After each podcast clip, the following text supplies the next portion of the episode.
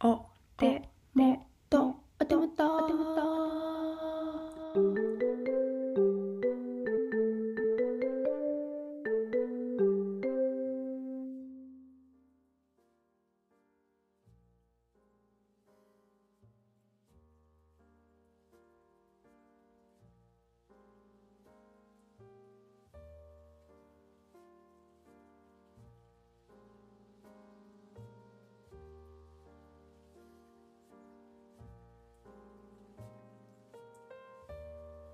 手元ラジオ始まりました。はい。今回第3回目ということで始まりました。イエイ。はい。っていうかめっちゃ寒いですね今日。全国的に寒波が押し寄せてきております。もう雪国はもう本当に真っ白きっけって感じですよね。でもう本当に外歩いててもつま先凍るんちゃうかっていうぐらいやばいやばいやばいっていうぐらい寒いですよねまあねこんな時こそまあおうちごもりというかおうちステイしてもう映画見たり何やりしたりっていうのが一番いいですよねはい。っていうことで、今回も何をしようかと思ったんですけど、今回は今年読んだ面白かった本を紹介したいと思います。まあ、っていうか、2021年とか、2022年とかで、なんか、今年面白かった本とかいうのあんまり好きちゃうくて、なんか、2021年、うん、31日、1日、そんな変わらへんとも思ってるんで、なんかが、なんか、なんか全然ガラッと変わるわけじゃないじゃないですか。気持ち、気持ちが変わんの、皆さん。わかんないけど、変わった覚えもないし。まあそんなひねくれながら、まあ、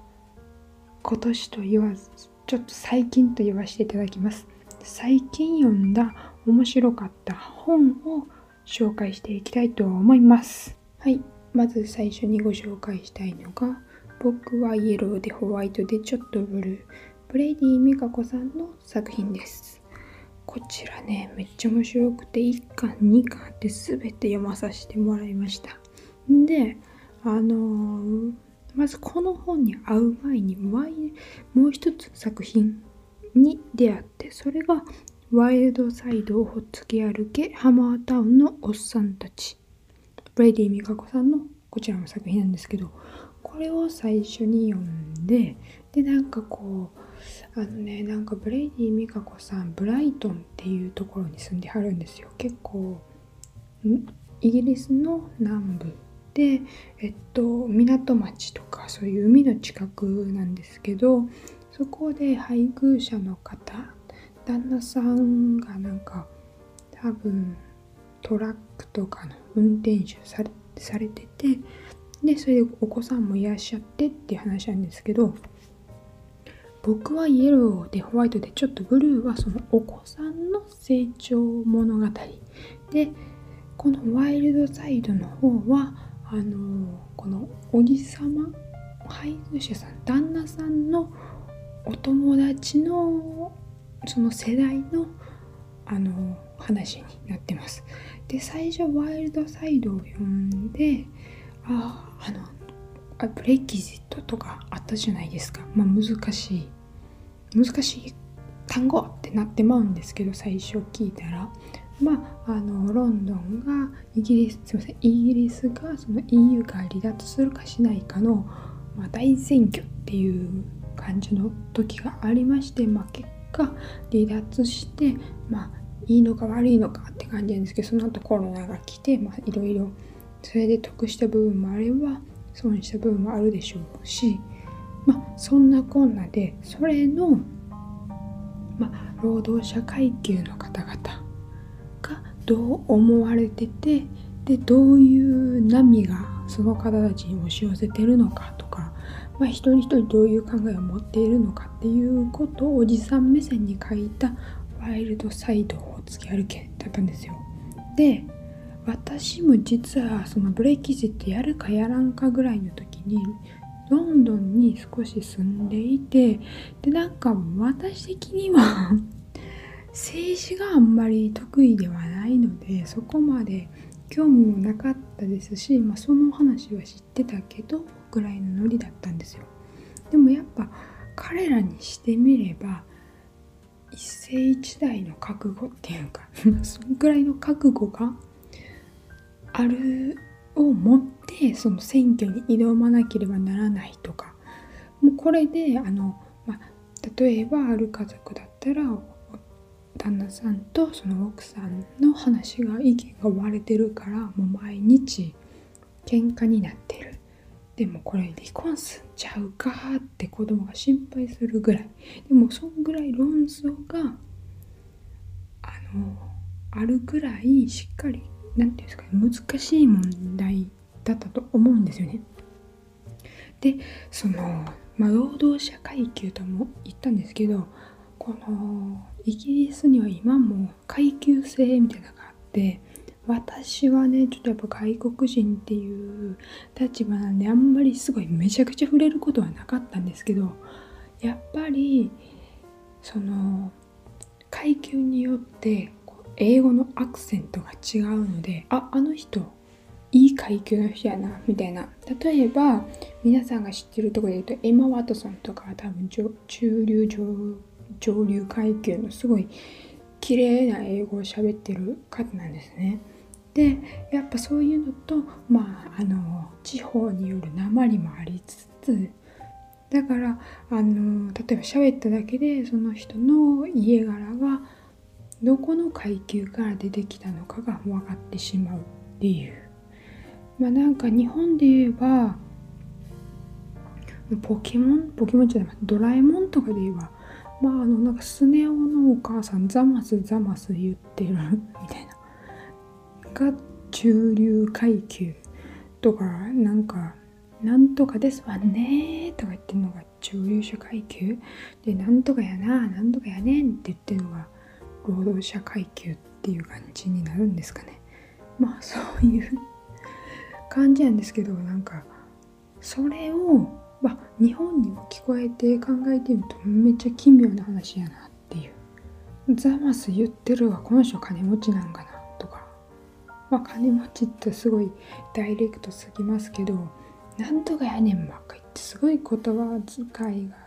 汚い、えー、なんか貧乏なとかそういうことってあんまり日本では感じないかなと思ってだから結構パーソナリティとしてその人のキャラクターとしてそういう喋り方をするっていう認識であってその背景にあるお家柄とかはちょっとまだ結びつかないじゃないですか例えば喋っていて。だけど、まあ、ロンドンではそういうことがあるのかな私もそのまあ全然調べたわけでもないですしあの実際にすごく体感したわけでもないから詳しくは、ま、言えないんですけど、ま、そういうことで労働者階級の方エッセンシャルワーカーとかをされてる方が多い階級の方のこのまあ毎日のここがなんかこの制作でこういう風に変わってしまってでも僕の仕事はこういうことだから困ってるんだよとかそういうことを書いてる本なんですよね。ワイルドサイドほっつき歩け。で、それに派生した僕はイエローでホワイトでちょっとブルーはお子さんが、まあ、イエロー、黄色人種でホワイト、えっと、白人、えっと、プレイディ・ミカコさんが日本人で黄色人種旦那さんがイギリスの方で白人、えっと、ホワイトみたいな感じのいやらし方をしてたんで多分これに書いてあるんでしょうね。ちょっとブルーはちょっとなんだか忘れちゃったんですけど読んでください。是非はい。で私もちょっとロンドンにいた時期があったのでこれを見て初めてああそうなんだ。こういうシステムがあったりこういう NHS っていうあのその民間じゃないわ。あの国がやってるあの医療機関があるんですけどただでやれるんですよ。NHS とかはね。でそういう話を聞いてたりはしたんだけどまさか NHS にあのそのお医者さんにかかれるまでの日数がめっちゃ遠いと。お医者さんに行くまでにまずその NHS の前にその、えっと、予約を取ってでまず最初の本当にのお医者さんに見てもらう前にその本当にあなたはお医者さんに見てもらうほどの意味のある人ですかっていう振り分ける人がいるんですよ。そこにまず予約を取ってでその人に振り分けてもらってでその後本当のお医者さんに見てもらえるみたいなシステムらしいんですね。結構だから「うわお腹痛いわこれちょっとやばいかも明日」とか「明日行って」とか例えば「うわもうニキビできた皮膚科いかなもう明日行くわ」とかはできないんですよ。待たなあかんですよ。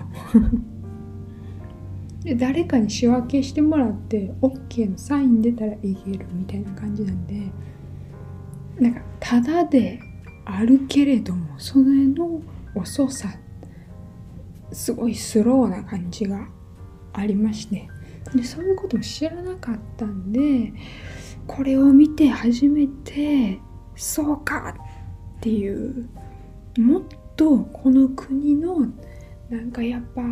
労働者階級の方もいらっしゃればこの国の政策のことだったり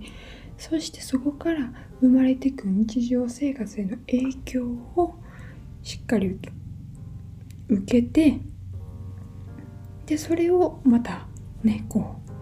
本にされたってことで自分もなんかやっぱこれ、まあ、そんな中へまあそうなんやとかって思えるようなまあ感じじゃないなと思ってこれは良かったなって思いました。本当に読んで。であともう一冊「ブロークンブリテンに聞け」っていうね本も読んだんですけどこれはね結構難しくてこれは政治とか経済思想とかが結構あるんでこれめっちゃ難しかったんですけどこれも一応読みました。はい。ねあとはねまああの人種の問題もね出てくるんで、まあ、日本でも人種の問題ってあると思うんですよね。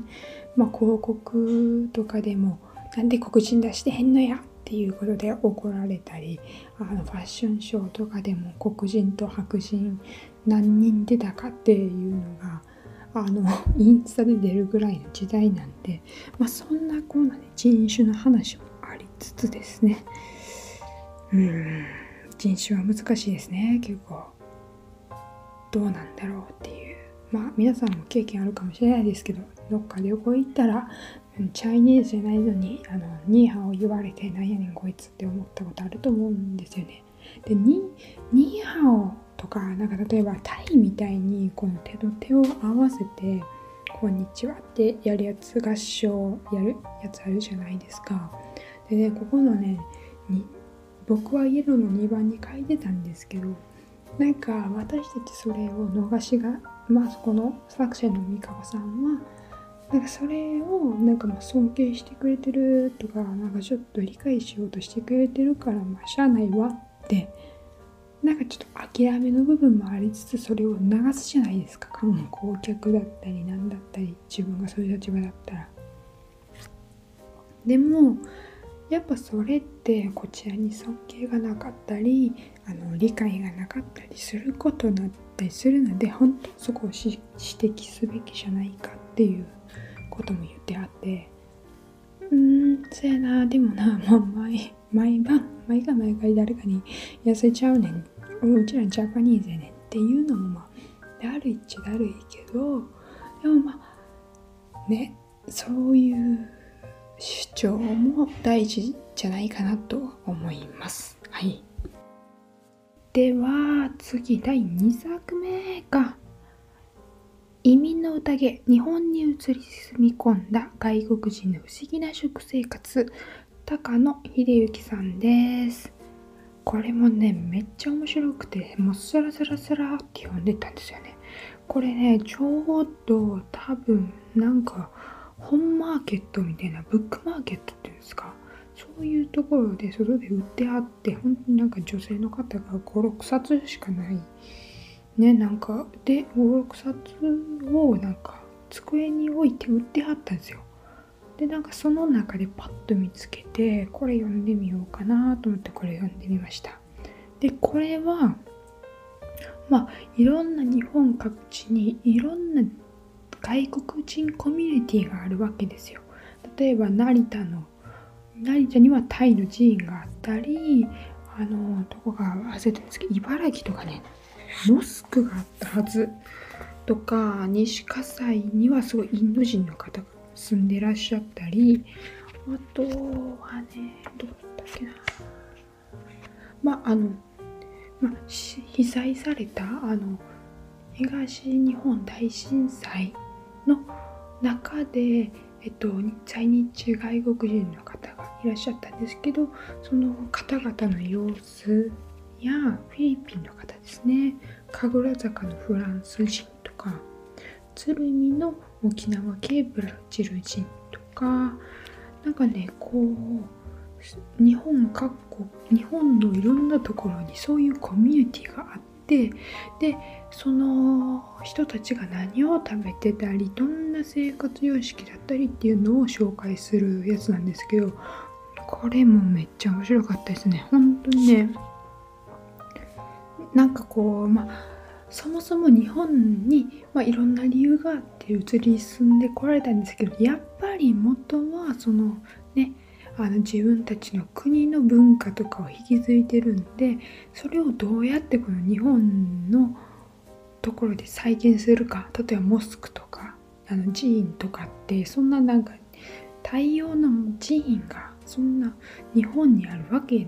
ないじゃないですか。それを一から建てた方のお話とか外国に外国人として住むってどう大変なことだと思うんですよね。私もまああのロンドンに3年ぐらいいた時日本人として見られることっていう不思議さ。だって単一民族じゃないですか日本って。ほぼ日本人が多いっていう中でもういろんな国の例えば何とか何とかのハーフどこどこのどういう経緯でロンドンに移り住んできたみたいな方がいっぱいいらっしゃるんでその中でやっぱ私は日本人として見られるわけですよ。ってことは逆かした日本人にいらっしゃってるタイの方だったらタイ人として見られてでその自分の文化とか自分のこの今まで生きてきた中での気持ちとかそのタイに対する愛国心とかを続けていこうとしてっていうね。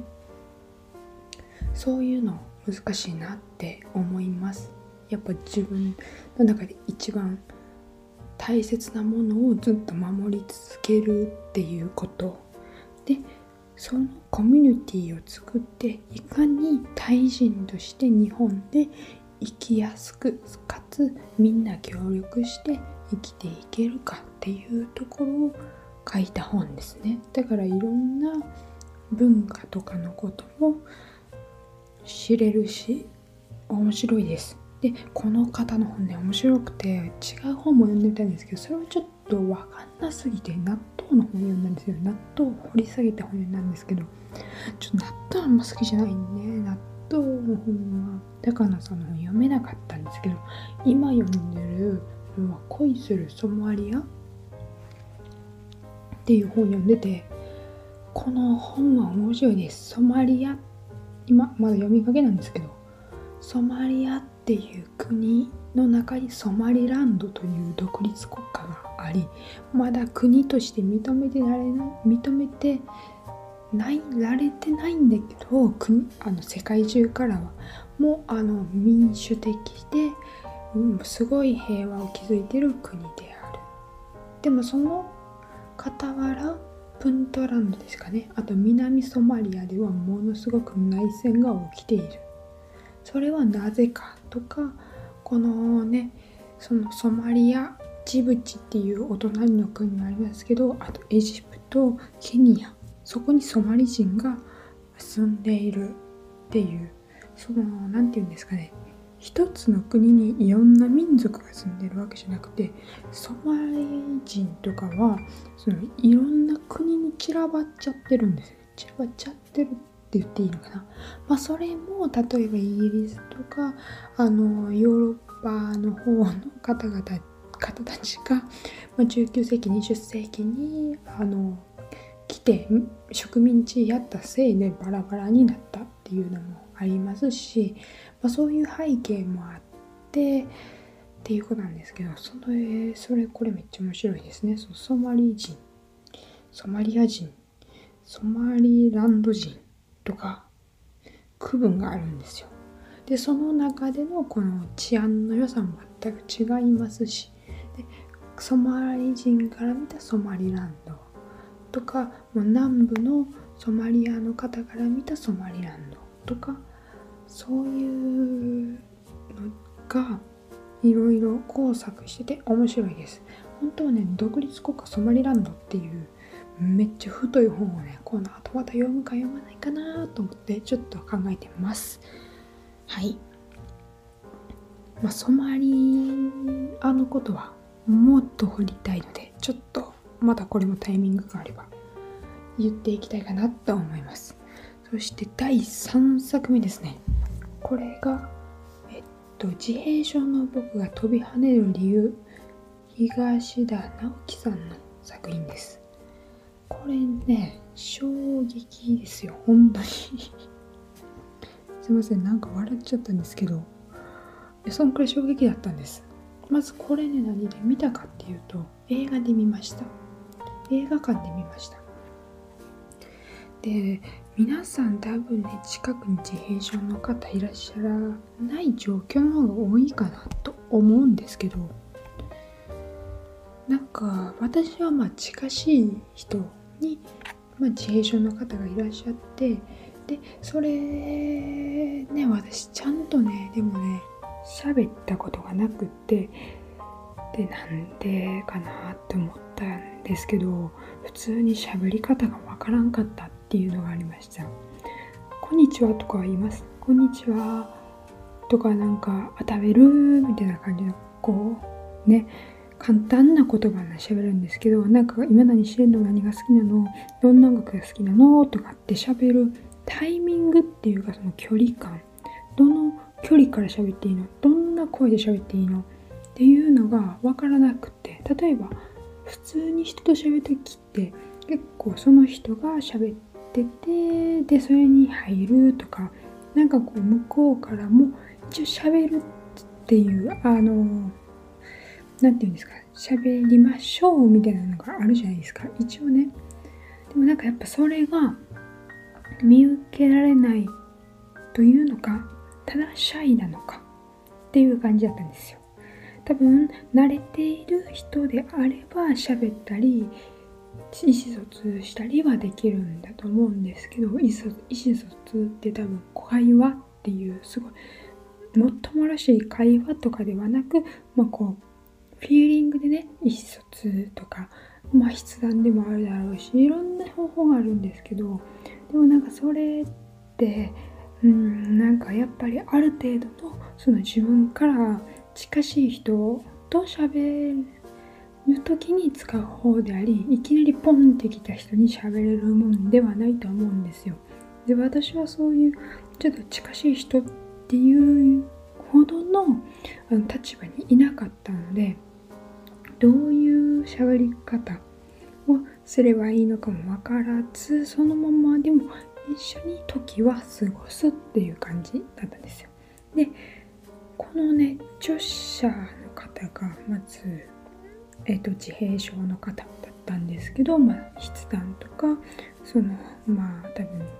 パソコンとかを使って書かれはってでこれを英訳した方がいらっしゃるんです。その人がまた映画にも出てくるんですけどその方の息子さんは自閉症ででその英訳された方もなんかまあ自分の息子にすごい違和感っていうかどういうふうに意思疎通をしたらいいのかなんでこの子は今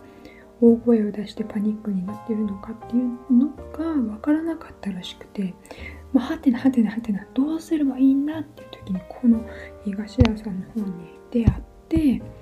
あそういうことがあったからだからパニックになるんだね。パニックになった後はこういう対処をしてあげればいいんだねっていうことをあの学べたっていうか教えてもらった。そんな感じがするって言ってはりました。で私もこれ読んだ時にうんやっぱりねそれ思いましたね。でもなんか別にその自閉症やからってそんな特殊ってことでもないかと思うんです。なぜならもともとみんなが人間だから。だからやっぱ自閉症ってくくりに合ってるけどそうじゃなくてもなんか私はちょっと大きい声出す人とかすごいガタンゴトンとか電車の音めっちゃ嫌いやねんっていう人もいらっしゃると思うんですよ。多分そん例えば自閉症の方もなんかそういう大きい音が苦手の方もいらっしゃるんでなんかそういう部分で通じる部分はあるんじゃないかなって思います。はい。でなんかまあそういうことを書きながら最後の最後に短編小説とかで書かれてはって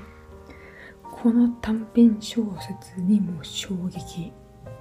最後わーって言っててあなるほどなるほどなるほどなるほどって思ってたけどでこれこれですって最後にボンってやるんですけどあそういう意味でこの短編小説書かれたんや。っていう感じだったんですよ。でねなんかねこの東田さんやっぱ最終的に自分がこのねあの自閉症っていうものであの満足してはりますかっていう問題に対していや僕はもし生まれ変わってもそうでありたいと言ってあります。で多分なんかこうもっとあのみんなよりも繊細でもっといろんなものに嬉しみとかを感じ逆になんか自分とあの合わないっていうか、まあ、社会の流れに沿っていったりそれをも自分の感性で動いてはる方たちなんでそっちをやっぱ大事にすると社会の流れににこう乗れない時とかはやっぱりああなんでだろうって言ってパニックになってしまうってこともあるのかなっていうのが思ったことですね。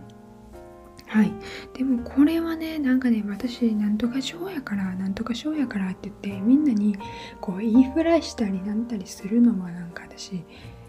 違うなって思うんですよ。それは、なんか、うん、なんか、なんかそれってね、いろんな面でかわいそうに思ってほしいとか、いろんなよくわからないジャニング生まれるんで、そうじゃなくって、ただただ、こういう人もいて、こういう風な考え方で。でもしこの方がこういう風な風になんかパニックとかそういう困ってはったらこういう風に助けてください。を分かりたい人は分かってくださいっていい気がしてて。なんかそのみんながみんな理解してさあ手をつなごうなんて無理な話じゃないですか。まあそうあってほしいですけどまたそれにはいろんな壁が出てくると思うんでまあとりあえず今は近しい人に理解してもらったり例えばそれを知らなかった人に理解してもらったりあと例えば自分はそうだったっていうそのねその自閉症本人がまた自分はそうだよねって納得できるようなはいそんな風に読んでほしいなと。思ったわけです。それが自閉症の僕が飛び跳ねる理由。これについてはねちょっとねいろいろね自閉症と言いながらそこから派生するものっていっぱいあるんですよ人間の。ねなんかこう精神状況とかメンタルヘルスの部分であのあるのでここはまた深く深く掘りたいなとまた思います。はい。皆さんいかがでしたか？めっちゃうちが いろんなことしゃぶりすぎて結果なんやねん状況になってませんか、まあ、そうなってないことを祈ってぜひ皆さん今年買って来年読んでください。そして最後になりましたが微妙に微妙に微妙にどこかからいろんな音が鳴ってるんですよこのラジオ。ほんますいません。それだけ？ほんますいません。いろんな音が鳴ってるんですよ。ごめんなさい。だからちょっと音楽で隠してます。はい。まあそんなこんなでねもしかしたら今年最後のやつになるかも。もう一回くらい行きたいなと思ってます。今年最後とかそんなんなんかめっちゃだるいけどなんかそういうあと3日しかないとかそういうなんかタイムリミットめっちゃ嫌いやけどとりあえずそんなこんなで。はい。まあ今日もそんなこんなで終わりたいと思います。またもし本買ったら教えてください。では皆さんにとっていい日になりますように。